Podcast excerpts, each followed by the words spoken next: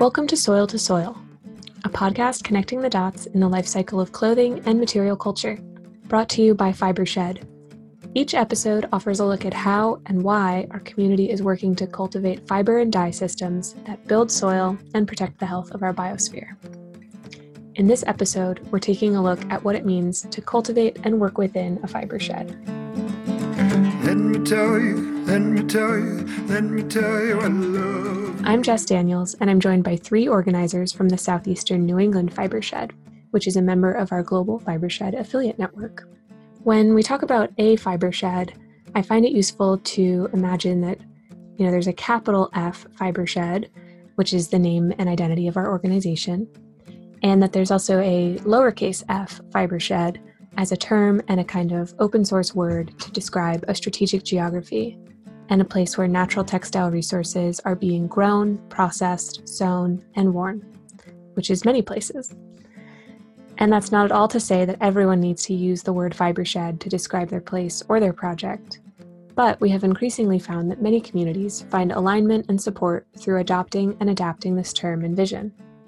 The Fibershed affiliate program has grown from that emergence and is a network of truly inspiring on the ground community efforts that cross pollinate through our program's connectivity. So, when you're done listening to this episode, I'd invite you to check out the Fibershed affiliate directory on fibershed.org, where you can see a map and click through profile pages to learn more about the wide range of members of this community. And in this episode, I'm talking with three people who are doing some amazing things in their strategic geography of the southeastern New England fiber shed. Amy Dufault, a sustainable fashion writer, consultant, and activist, has worked in this space for over a decade. And Karen Schwalbe, who is the executive director of the Southeastern Massachusetts Agricultural Partnership, or SEMAP, has been working in ecological restoration and local agriculture. And Sarah Kelly is the Senior Program Officer at Island Foundation, and she has a background in both textile history and local agriculture and environmental conservation.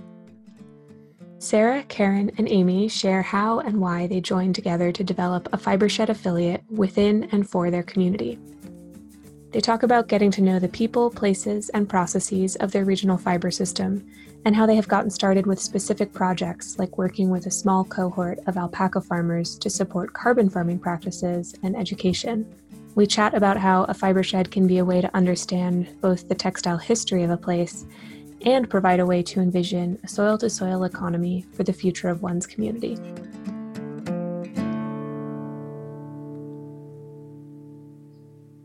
It's so great to have you all on the podcast today. Thank you so much for taking the time to join me in this conversation. As co organizers of the Southeastern New England Fiber Shed, you're each bringing such a unique set of skills and connections. In your own words, what is a fiber shed and how does that relate to your work and your experience in your field? A fiber shed to me is uh, is very similar to a food shed. It's a place where in, in our fiber shed, we're connecting farmers to finished product. And along the way, we're helping to educate and have events that get people to feel a sense of community. And, um, and I guess I also feel like if you're part of a fiber shed, that you're acting as a switchboard operator, connecting everybody from other fiber sheds or within your fiber shed. So it, it does many it has many roles, but it's it's really a place of connection. And your experience, Amy, you're coming from the sustainable fashion world and and communications. Um, do you want to say any more about that and how that relates to getting going in a fiber shed? Yeah, well, I mean, having been in the sustainable fashion world for the past 13 years, there's always been this sort of missing piece that is where fiber comes from and I think farmers have been greatly uh, overlooked. So, what how I love working with Fibershed with my that kind of my background is that I get to really start at the beginning, which I don't think you can call anything sustainable if you don't have it um, the soil or the people are taken care of at the beginning. So for me, it becomes a real opportunity to see what happens at the very beginning of the supply chain, and that's really exciting. And you mentioned in your first part about a food shed, and I know Karen, your background comes from food systems. Do you want to share a little bit more about your experience and how that relates to a fiber shed. Yeah, absolutely. Um, the similarities are so strong, um, and I think the only difference is the timing of where people at are at and their awareness of them. Um, there's the same kind of framing for fiber and for food. We look at, you know, what the connections are in our region. We're a little bit geographically limited by county, but there's also just natural areas where the farmers all interact that extend around those kind of artificial geographic boundaries. But um, the farmers that raise fiber and the farmers that raise food, you know, have a lot of similar um, backgrounds, needs, um, pressures, loves that all help um, kind of bind them together in a fiber shed. So, yeah, I think I'll stop there. And I think that piece about the, the timing of people's awareness is a great connector to Sarah's works. I know your background looking at environmental conservation at a community level. Um, how did you come to learn about a fiber shed and what does that mean to you? Sure. Thanks, Jess. Um, and I'm sure I'll echo a lot of what Amy and Karen said. Um, but I think two main things are I have really like a lifelong interest in textiles and fiber, more from the kind of material economy side, and really asking where is this from and who made this. And I also, um, like Karen, have um, spent a lot of time focusing on the food movement and working on the nonprofit and now on the foundation side of the food movement. And I think in that role, and especially in this my current role at a foundation, I've had the chance to see how the whole nonprofit and foundation movement has really accelerated awareness around food in our country, um, where it's from and who's involved in growing it, what are the environmental and toxics and the other implications of that system and I just started feeling really strongly that we should be asking and really bringing forward those same questions around fiber. So connecting with Amy and Karen around this work, it just felt like the time was really right to bring forward that same set of questions um, and, and, be asking ourselves and people that we're working with to examine that. So when, you know, to your original question, what is a fiber shed?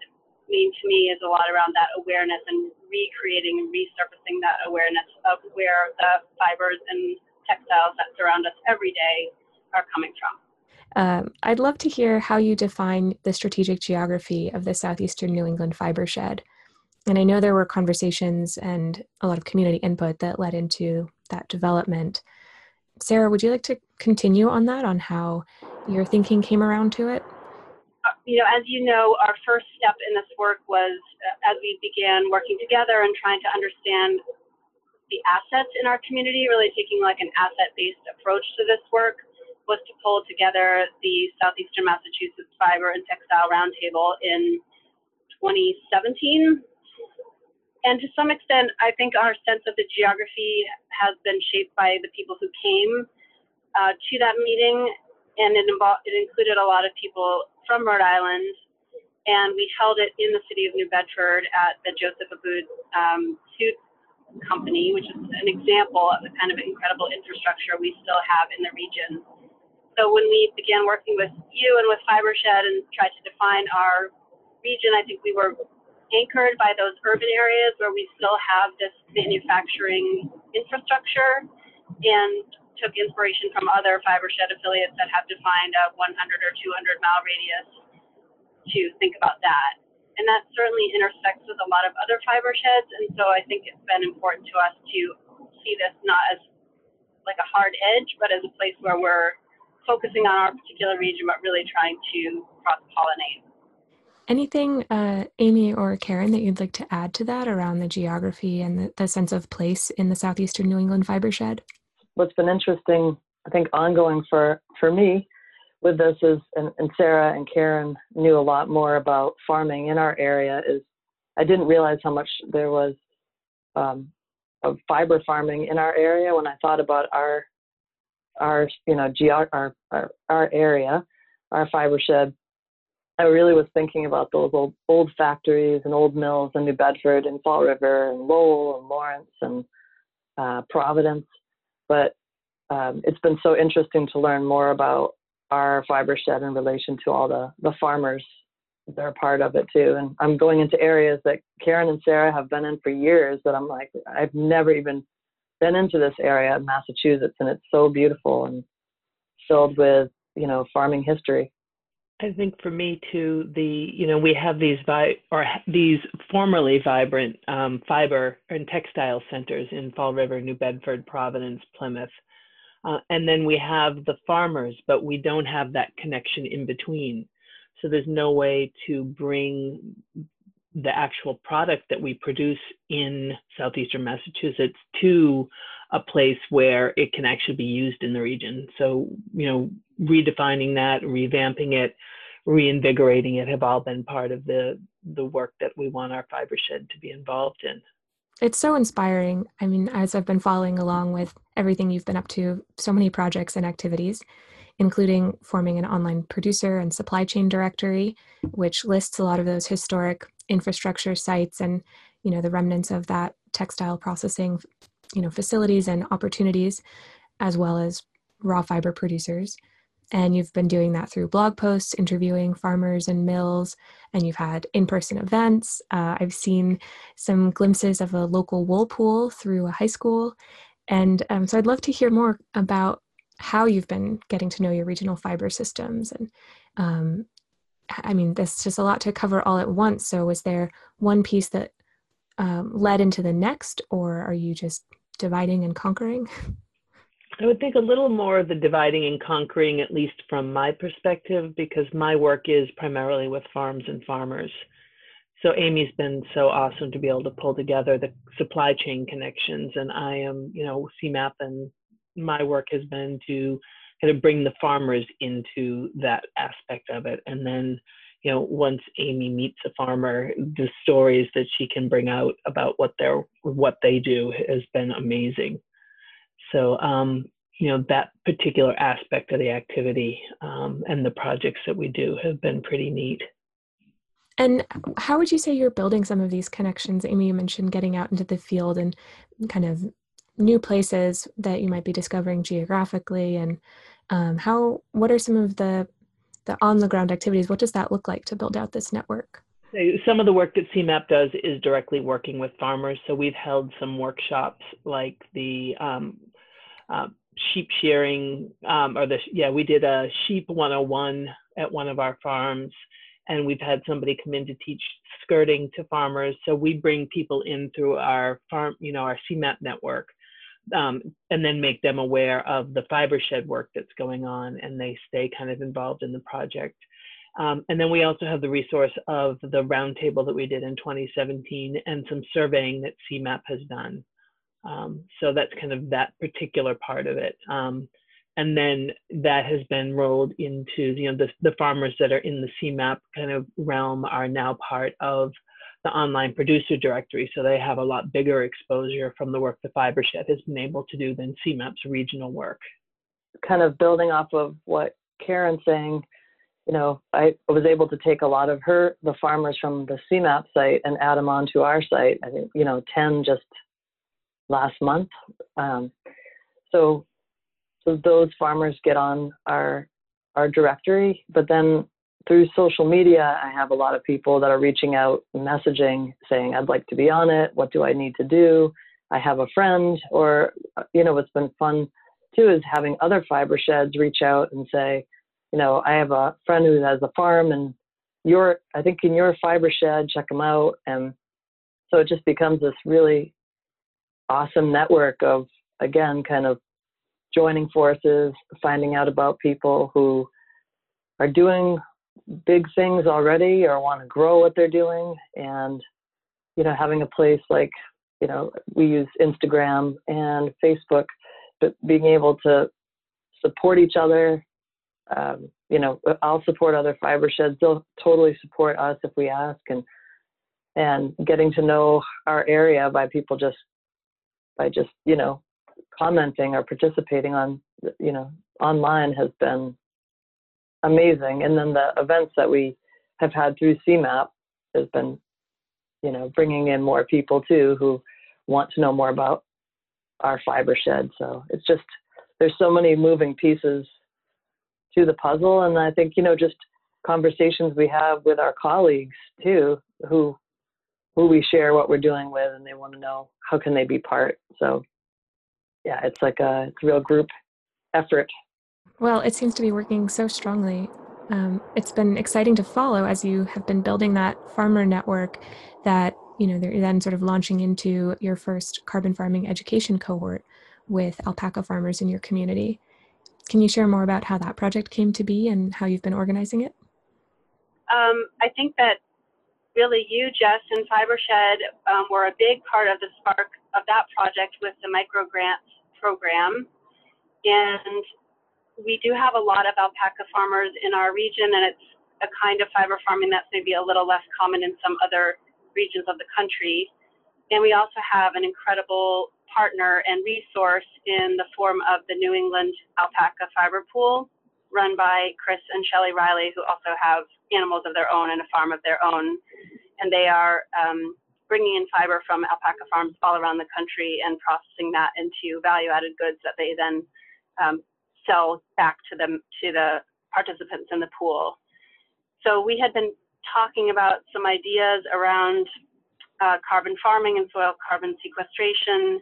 And we had a conversation, I think that Amy initially connected with Chris Riley, and he was really enthusiastic about this idea, learning more about how um, alpaca farming operations could bring in principles of soil carbon sequestration, regenerative agriculture, and carbon farming.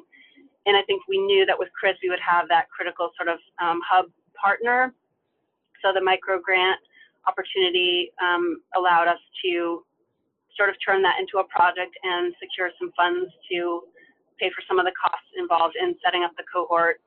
And then working with Chris, he reached out to a number of his farming contacts, you know, many of whom are involved in SEMAP already. And there was a, a lot of interest and quick response from the six or seven growers who, who have been participating.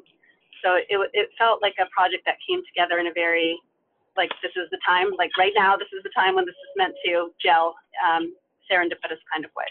Exciting. And so, what does that look like as it started to gel? Um, and it sounds like you had connections through the alpaca fiber pool as well as through SEMAP.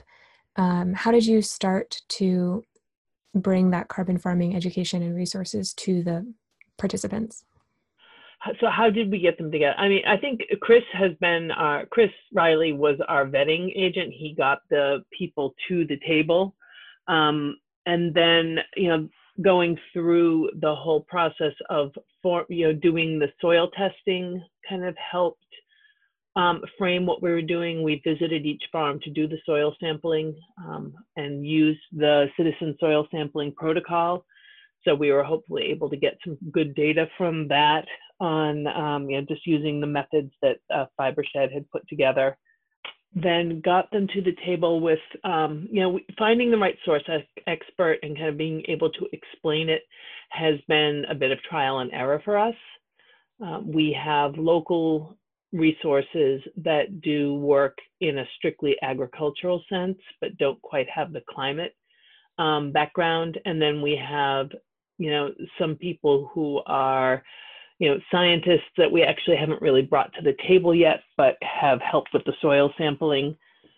So um, getting the information to the farmers in a way that makes sense to them has been, um, you know, a, a, good part of our work as well, making something that's understandable, which Amy's just amazing at, um, and keeping it fun. Um, and so we work through a series of you know, four workshops with specific goals. Um, part of our goal is to get farmers not just to understand what a carbon farm plan is, but to actually um, apply for some funding to help them implement the decisions, you know, the, the types of uh, projects that they wanted to do. So that's kind of where we're at right now with a grant um, deadline coming up next week. And farmers are definitely interested in moving through this. What are some examples of the projects or practices that the farmers in your community are looking to do? I just created a spreadsheet, yeah, for um, what the farmers have proposed, what their practices will be. And, you know, the number one practice is composting. and um, another is no till. And I know I don't have the spreadsheet in front of me. I mean, but they they also are um, planting hedge hedgerows and trying to think of some other pieces of the puzzle they said they were they were going to be doing. But I can add like pasture management and rotational grazing practices to, to the list. Right. Yeah, I have nutrient management and yeah, that seems like a kind of a a common kind of, yeah fencing is, has been a very popular practice as well. So so we're right now trying to keep track of what the farmers have proposed, what they're going to do, and like um, Karen was just saying, some of the grants that are available. Uh, we have at least one farmer or two farmers actually who have uh, who are applying for grants and have asked us for help. So we're giving them feedback so they can have some, you know, have their grants come in and be effective. But that was another really interesting part was how daunting it seemed for them to apply for grants to see as as one of our farmers said a lot of white space that they had to fill in and it's as people you know people who aren't used to filling out grant forms it was a bit overwhelming. So you know being able to provide them support has been uh, really valuable too. I wanted to touch on something that karen mentioned a little bit too around how you're making the carbon farming education understandable. And i think that was something you had shared with me uh, during this project was that uh, the carbon farming as an idea, as a concept, was a little intimidating to some of the farmers to get started. Um, so, can you say more about what you've experienced in the communication side and the kind of resource development side, working directly with the producers? Well, it was it was interesting. We had um, FiberShed skyped in for one of our our calls to really talk about you know what carbon farming, climate beneficial, and words like you know or terms like global warming. You know, there's all these these things, these terms being used, and I always like to sit back and look at people's facial expressions and body language, and it was really clear to me that people were really uncomfortable with what was being said and they didn't understand it, and so we actually lost connection with FiberShed, and we were able to to to ask the farmers, you know, do you do you understand what we're talking about? And they they sort of really didn't understand what we were talking about. But after some discussion, it was we you know we all realized we had something in common, which was we wanted to have healthy soil, and we wanted it for maybe a different reason to start than they did. They just wanted to um, you know to have healthy soil. But I think when they first started, it was really they were interested in the marketing piece of it too. That was interesting to them. But by the second or third meetup, we had it, you know, we had farmers talking like, like, you know, like FiberShed. They were talking about people and planet and carbon farming and why, why haven't we been doing this, you know, um, why weren't we doing this 30 years ago? You know, but what's interesting to me, even farmers I've been talking with that aren't part of our alpaca cohort, um, there's this real, there's this real kind of um, battle against talking in that way versus just doing what's always been done. And what the you know the so the challenge is like yeah, there's this really great way that you can take care of soil, and right now we're calling it you know that we're we're talking about sequestering carbon. And but for those people that just aren't used aren't used to it or it's almost like uh what's the word? I guess it's it's very like hipster or something weird. I, I what's the word i'm looking for? It's it's too new, the, the terms being used. And so it's a real turnoff to farmers. And that, I mean, that's just my, that's the conversation, the conversations that I've been having. I feel like so fascinating. And I, I remember actually one time with Karen, when we were, she was showing a documentary on dairy farming, New England dairy farmers, and the same type of um, old versus new farming came into play again, and it was the as they were the you know third generation dairy farmers were were talking about the boutique quote unquote boutique farmers and how it wasn't a real you can correct me on this karen too but it wasn't it wasn't real a real type of farming, but because they were because they had to have a side job. But at the same time, the dairy farmers were losing money and not even having any fun doing it. So it's just it's just you know how do you how do you get farmers to start looking at like don't be afraid of the terms being used. Don't be afraid of the way you can communicate out. Don't be afraid that you can break the system up a little bit and do things differently than your grandfather did. Or uh, you know there's just this sort of cautiousness i guess about what we're all talking about when we talk about carbon farming and climate beneficial that you know you just have to ask people why do you why do you feel like like what is it about these terms that that make you feel uncomfortable and that's that's been interesting to find out and I think it's also, you know, the alpaca farmers we worked with came to alpaca farming the, from the love of the animal and from the love of the fiber. And they did not necessarily have a background in farming. So a lot of the, even the approach from ag extension people or NRCS were not necessarily familiar to them. So, you know, it took a couple of uh, different ways of approaching it and a little time to think about it and ask questions and come back until it really started to sink in how these pieces fit into what they already knew. So it was like, like a, opening up a whole new aspect of what farming means, you know, and working with that soil that they're grazing and, you know, the, the science and the, you know, the understanding behind that. Do you see parallels with that? Um, you know, talking about folks who come into this work through the fiber side, uh, is that different than some of your experience working in the food system, or do you, you know, you mentioned earlier that there's a lot of crossover between how SEMAP has been working with farmers.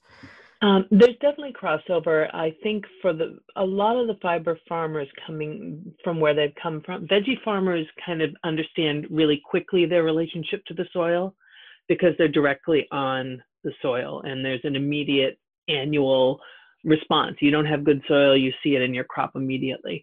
When you're on grazing land and then you're supplementing, um, you know, with hay and grain, that connection isn't as obvious in your animals, um, and it takes a little while for the soils to, um, you know, to show that they're having an issue. So I think when we did the soil test, we found a lot of the farms needed calcium um, and to the point where you know if they had been testing more regularly they would have been adding calcium more regularly and that just helps make the whole system you know calcium kind of the driver to keep this you know the lime and um, calcium in the form of lime because of ph i should say all the way through um, that it had um, you know it was you know, it, it, it's not as obvious a connection with the fiber farmers um, as it is with the vegetable farmers. Uh, some of the other things, the marketing and the, um, you know, the website design, the financial stuff, all farmers come at that from different aspects,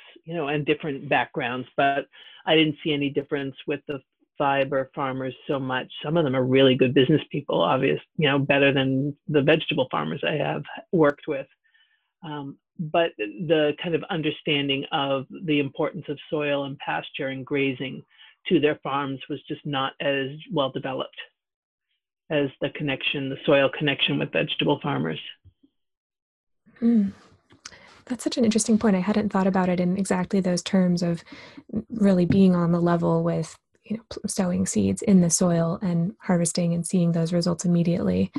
Um, that's certainly something that it seems like some fiber farmers might be attuned to you know the health of their animal in the fiber quality and looking at a holistic way to improve forage quality and that sort of thing but it can be a little bit removed and it's mm, i think a higher proportion of brought in feed than pasture for some of these farms so it's not as obvious that you know they could be improving their pasture to cut down on other feed sources you know, because of the size of our farms, in many cases here, that's just what it's done. Food, you know, additional, you know, supplementation for food is brought in.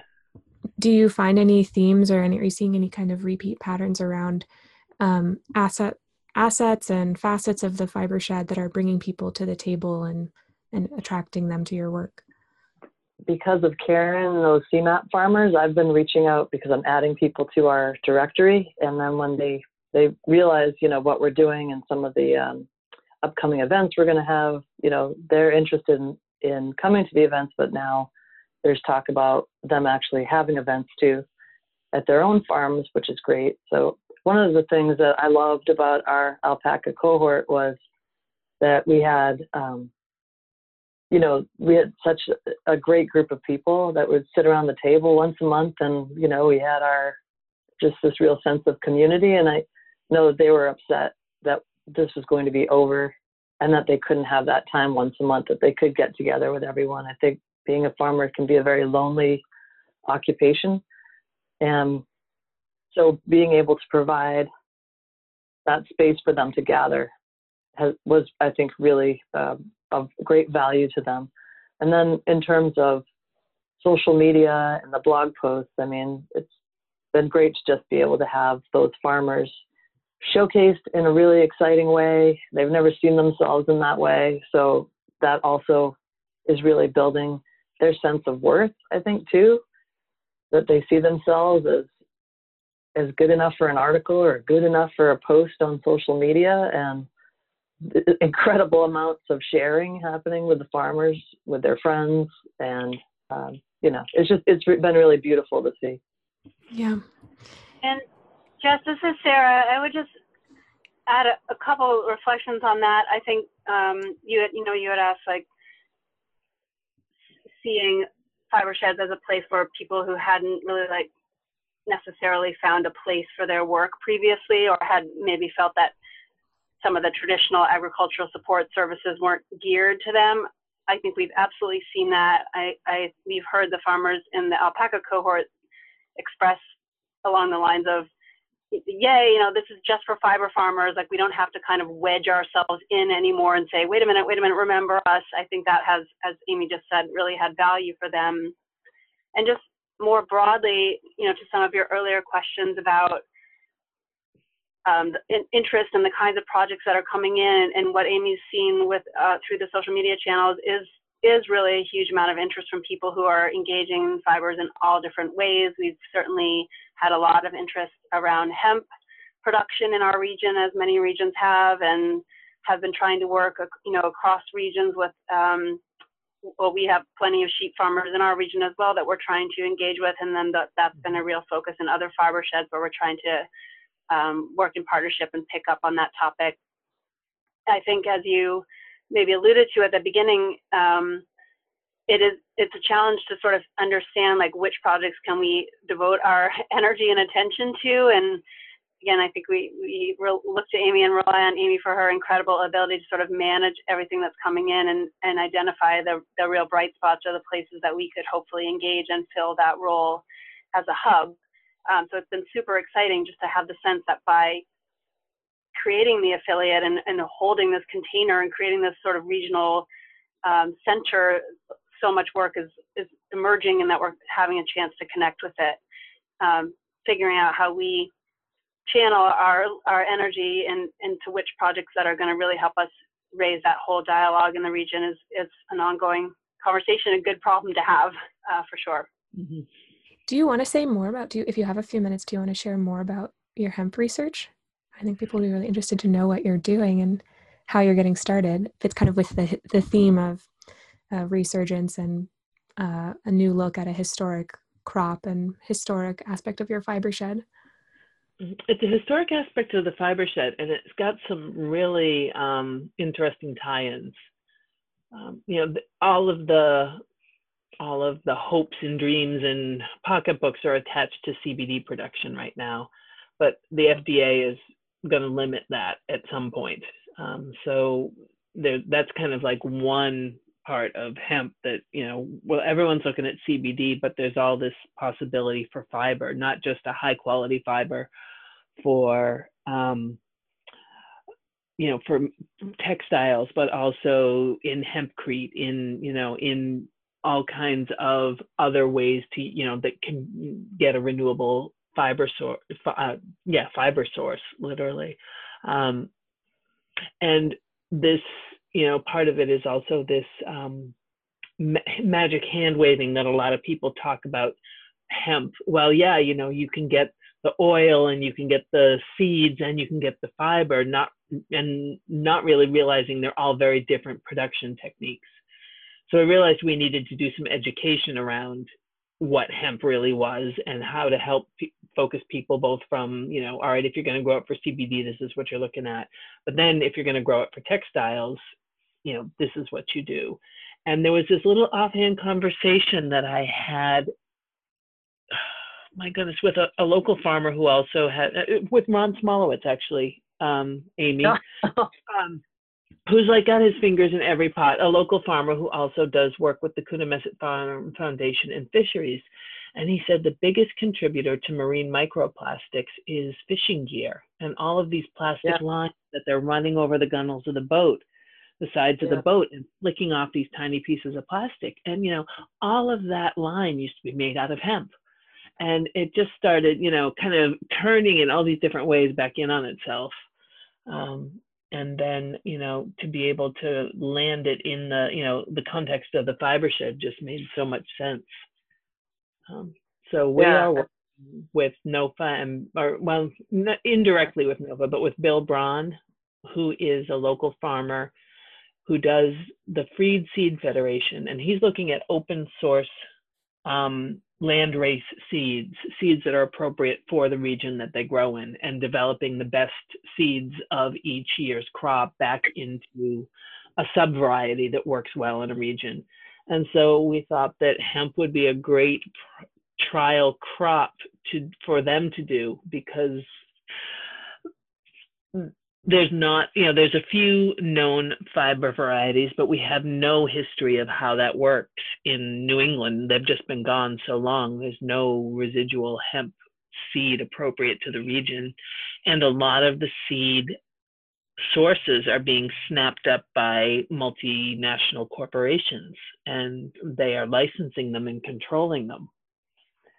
So we want to be able to develop something appropriate for our region that's available to our farmers. Wow. And so are you guys doing a trial right now? I have this image in my mind I think I saw on Instagram of you walking out in a field that we, where it's going to yeah. be a hemp trial. So beautiful. Bill and um and so you yeah you can tell that part of the story because you know it better than I do. Oh, we're we, yeah we there's just this really beautiful, mind-blowingly beautiful farm in Dartmouth, Massachusetts. And so it's this, I don't know what the actual size of the plot is because I'm really bad with, you know, it, it's a large plot, but not too big. And um, I know Karen, we've, we've had a couple different pieces to the puzzle and we're trying to put it all together. And what I'm, I, I'm trying to do and now communicating with everyone is all sit down and to see how is this project a collaboration or uh, how do I communicate out about it? And so that's kind of where we're at, Jess, with, with trying to figure out the actual kind of the, the plot itself, because like like uh, Karen's saying, you know, this guy Bill Braun, I know he's applied for the growing license, right, Karen? I know you guys had like a walkthrough, yeah. And then Char- this woman Charlotte from UMass Dartmouth, but it's not a UMass Dartmouth project. She uh, is getting a processors or applying for a processor's license. So it's just, you know, we're just trying to get everybody in the same room to see yeah. like what are the pieces of the puzzle how, and how do we, yeah, how do we all support each other? So SEMAP's kind of funded to do help him with the processor license and maybe help him connect with a seed source. Um, and then from there, you know, Charlotte kind of added on her processor piece, and we'll see how that goes. And Charlotte had uh, actually a really good connection with the landowner down in mm-hmm. this beautiful spot in South Dartmouth called Barney's Joy. So. Yeah, well, and it seems like that's really ties to back to the roundtable with which seemed so well designed to capture uh, lots of different intersections in through your hub. Um, could you share more about? I mean, it seems like it's such a consciously designed event. I did have the wonderful opportunity and privilege to attend, um, and you had yeah folks from the infrastructure side and agriculture and even financing and community development. Um, can you say more about how you designed that event and identified those stakeholders in the community? Sarah was actually, and Sarah and Amy too, really looked at that whole picture you know, of what we needed to do as you know, to, to fully flesh out the picture of what a local fiber shed looked like. From the very beginning, and this comes out of our three-way partnership. You know, from my being able to talk with Amy early in her background, um, working with brands and larger companies. That from the very beginning, we've had the goal that our fiber shed would focus on work that had the potential to go to scale um, you know, thinking about at least piloting things that could potentially connect with apparel brands or larger companies, eh, differentiating that maybe from more of like a handicraft or an artisan scale approach. And so I think we designed the event hopefully, and, and thanks for the kind words and for being there, Jess, with this particular goal from the very beginning to talk with people who are all along the supply chain from the farmers all the way through designers, brands, um, processors, and try to identify the assets that we did have in our region as well as gaps.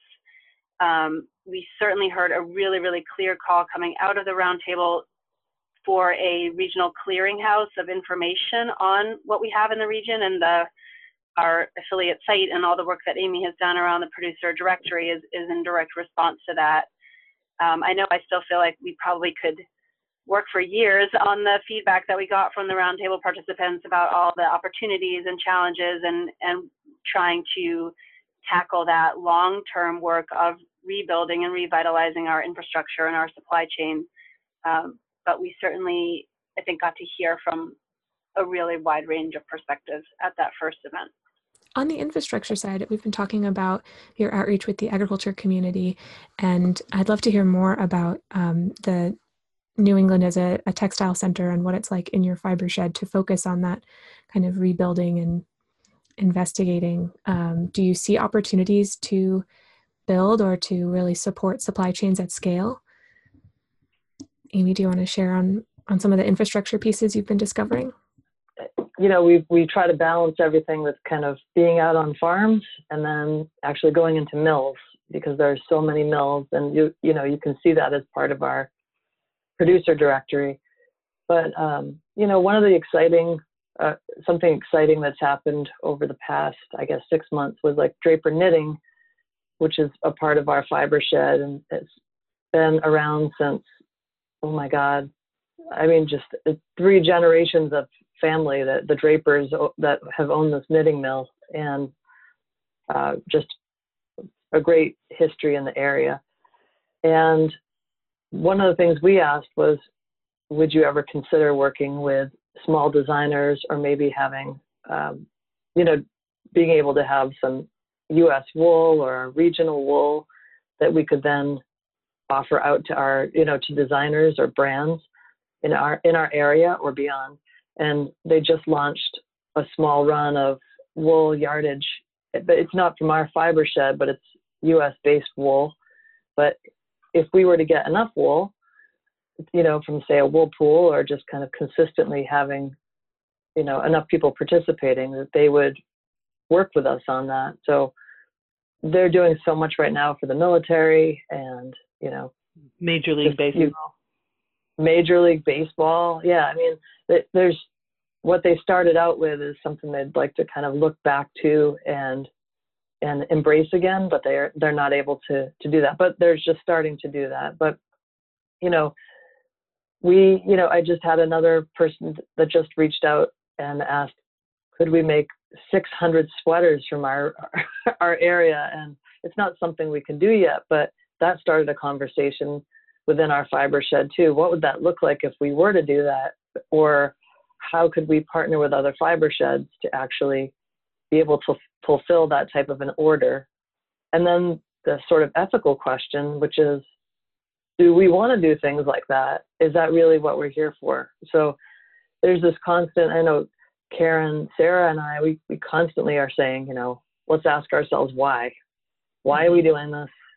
Why, you know, what's the reason behind why? And, and the more whys we ask, the more we're able to edit our responses and, um, you know, kind of our reasons for, for having this fiber shed. But it's really important at this point to not reinvent this awful supply chain wheel that has taken control of our, our world, you know, making things in large amounts quickly. Um, and so, what is a fiber shed's role in that? And that's something that we're definitely exploring and looking at, like very holistically, looking at everything that we do. Right. I mean, I, I think I get a similar line of questioning sometimes eh, from people when they hear about a fiber shed and think, "Oh, that's that's great what you're doing in terms of a local level action." but how is that ever going to clothe the world or how is that ever going to compete with the large scale system and it's there's no way it's going to replace the current system but i think just like you're articulating that the I, I, would argue the point is not to replace the current system we're in a very flawed system yeah. and the pace of consumption so yeah you know people are wearing their clothes um, so so few times and then disposing of them um, we don't want to replace that particular model with local fibers because there's there's more value in that um, mm-hmm. And uh, but i do think you know on that that sense of how could it scale um, it's been really inspiring to see how you and your fiber shed have been engaging um, almost like this regional clustering with other fiber sheds in new england and other small groups and different projects that have been going on a little bit you know before you guys formalized your fiber shed affiliate and then new initiatives that have sprung up. Can you share more about how you've been connecting with nearby affiliate members and organizers? When the Western Mass Fiber Shed first started out, we had a conversation like, should we be one fiber shed? You know, should we be the like this kind of Massachusetts fiber shed or this? But what they wanted to do was very different from what we wanted to do. We're not like very different. It was just different, and so we have been in communication with them um, quite a bit. But we're just doing our, our own projects. And then Connecticut has been wonderful and being able to connect with them on social media and they share our posts and you know they've been so active. I, like that's been fun just communicating more with them. Um, and even you know i had a call the other day with the rust belt fiber shed that wanted to know more about our carbon farming cohort. And I think it was a great excuse just to have a really great conversation and, geek out on Fibershed and have fun talking because we came up with all these ideas. But when we, you know, we, we did put together a fiber shed meetup, and there was, I'll say 5.5 fiber sheds because one is, I think, in I'm trying to become a fiber shed, New Hampshire. I don't know if she's become an official fiber shed yet, but we all met at this place Karen goes to all the time in Worcester, and it's getting the name. Sorry, Karen. It's and, uh, uh, clearly co-working.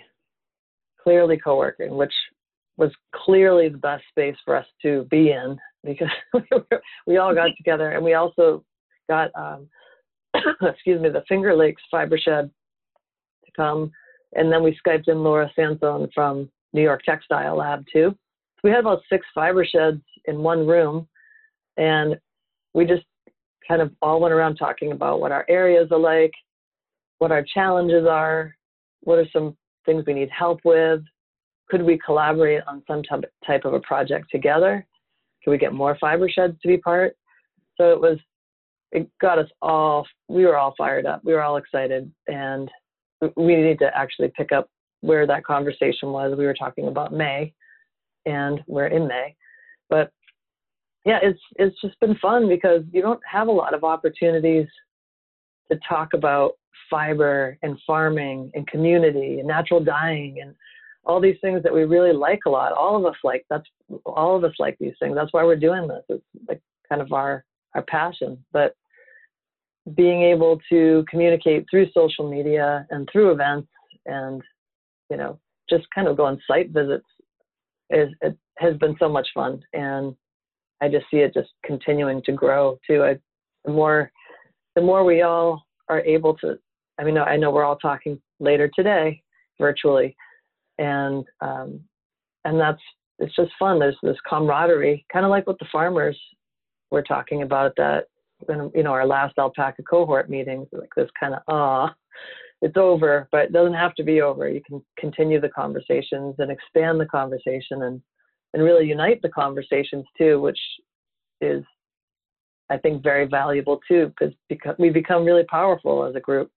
Yeah, and I agree. There's so many passionate people. I feel like that's really the strength of the affiliate network is in the talent and passion of the people who are part of it, um, who are you know taking the idea or the vision of a fiber shed and really um, replicating it and then adapting it in their community, um, and just getting to kind of amplify what they're doing and cross pollinate.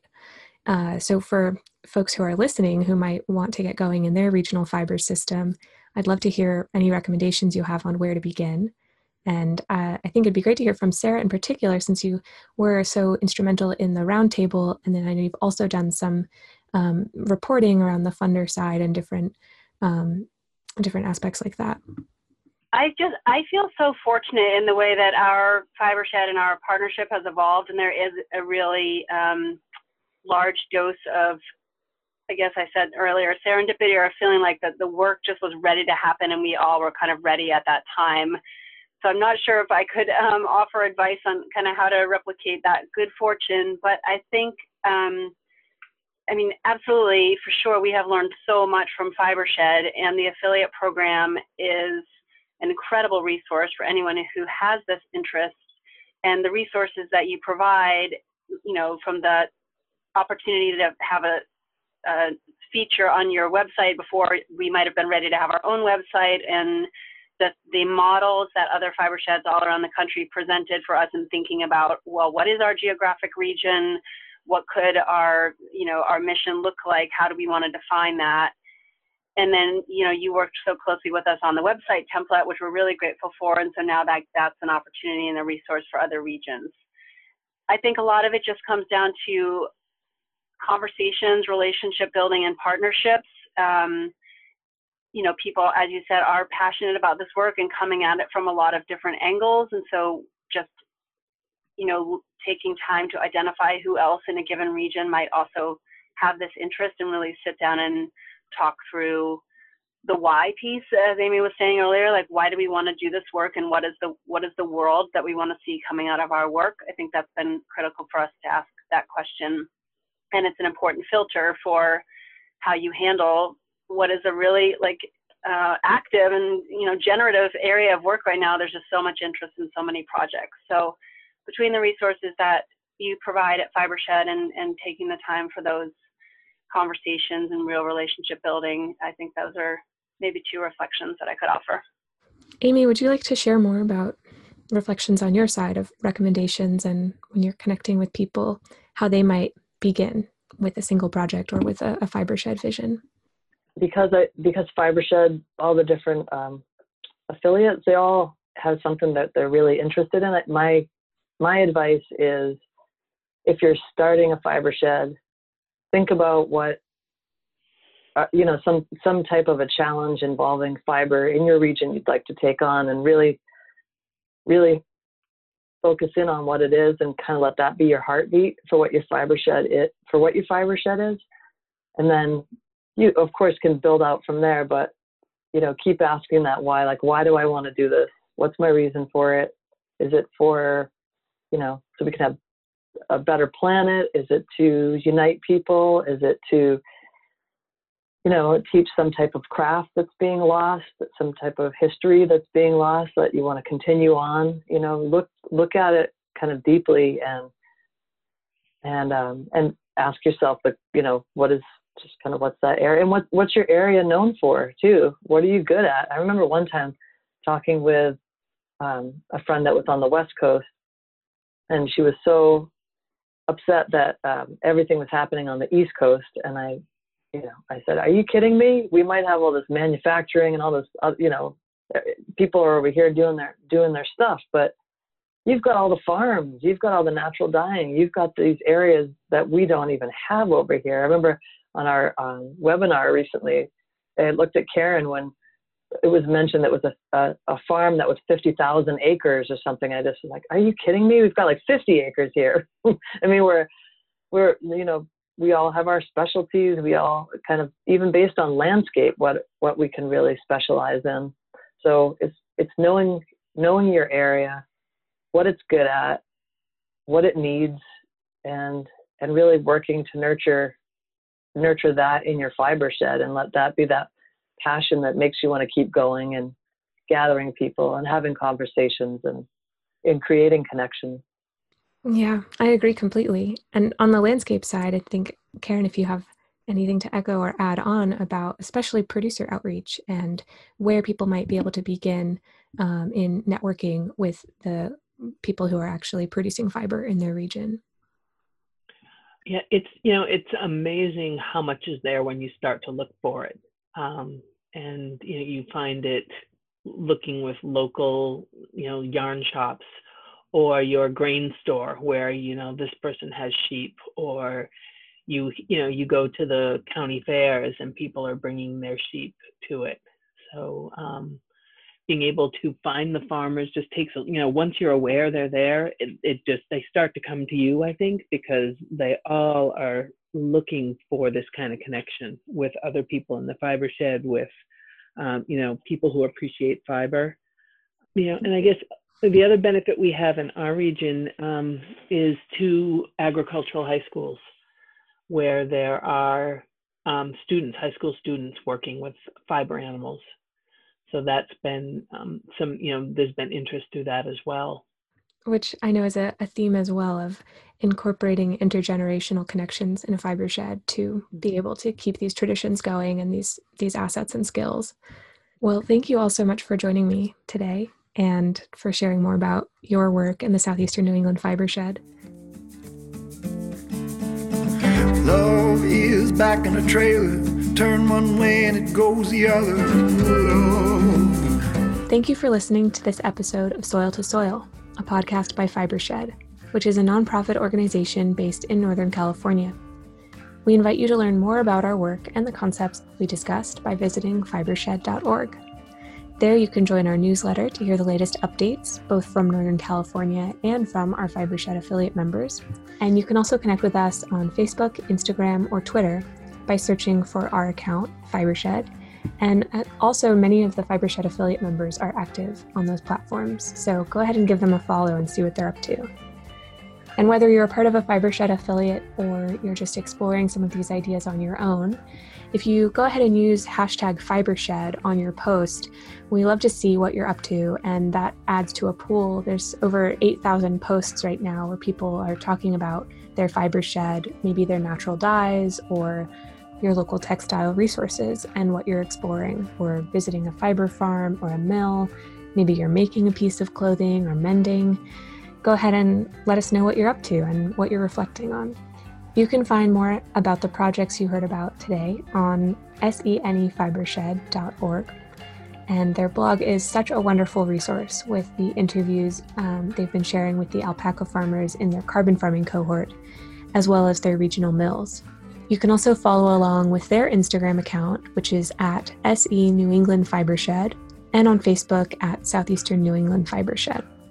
As I mentioned in this episode, and as Sarah and Karen and Amy talked about, the Fibershed affiliate program is a grassroots global network of communities organizing in their home communities and looking at their own regional fiber systems. We offer resources as well as cross pollination through webinars and digital gatherings. So if you'd like to learn more, about joining the program or connecting to an existing Fibershed affiliate, please check that out online at fibershed.com slash programs slash affiliate dash program. And it means so much that you're listening. So if you are enjoying this show or you have some feedback or comments you'd like to share, please go ahead and leave us a review on iTunes or share on social media and let us know what's resonating with you. You can also email us your feedback directly to podcast at fibershed.com. This show is produced by Fibershed with support from Whetstone Media and music by Aaron Harris, who's a member of the Northern California Fibershed.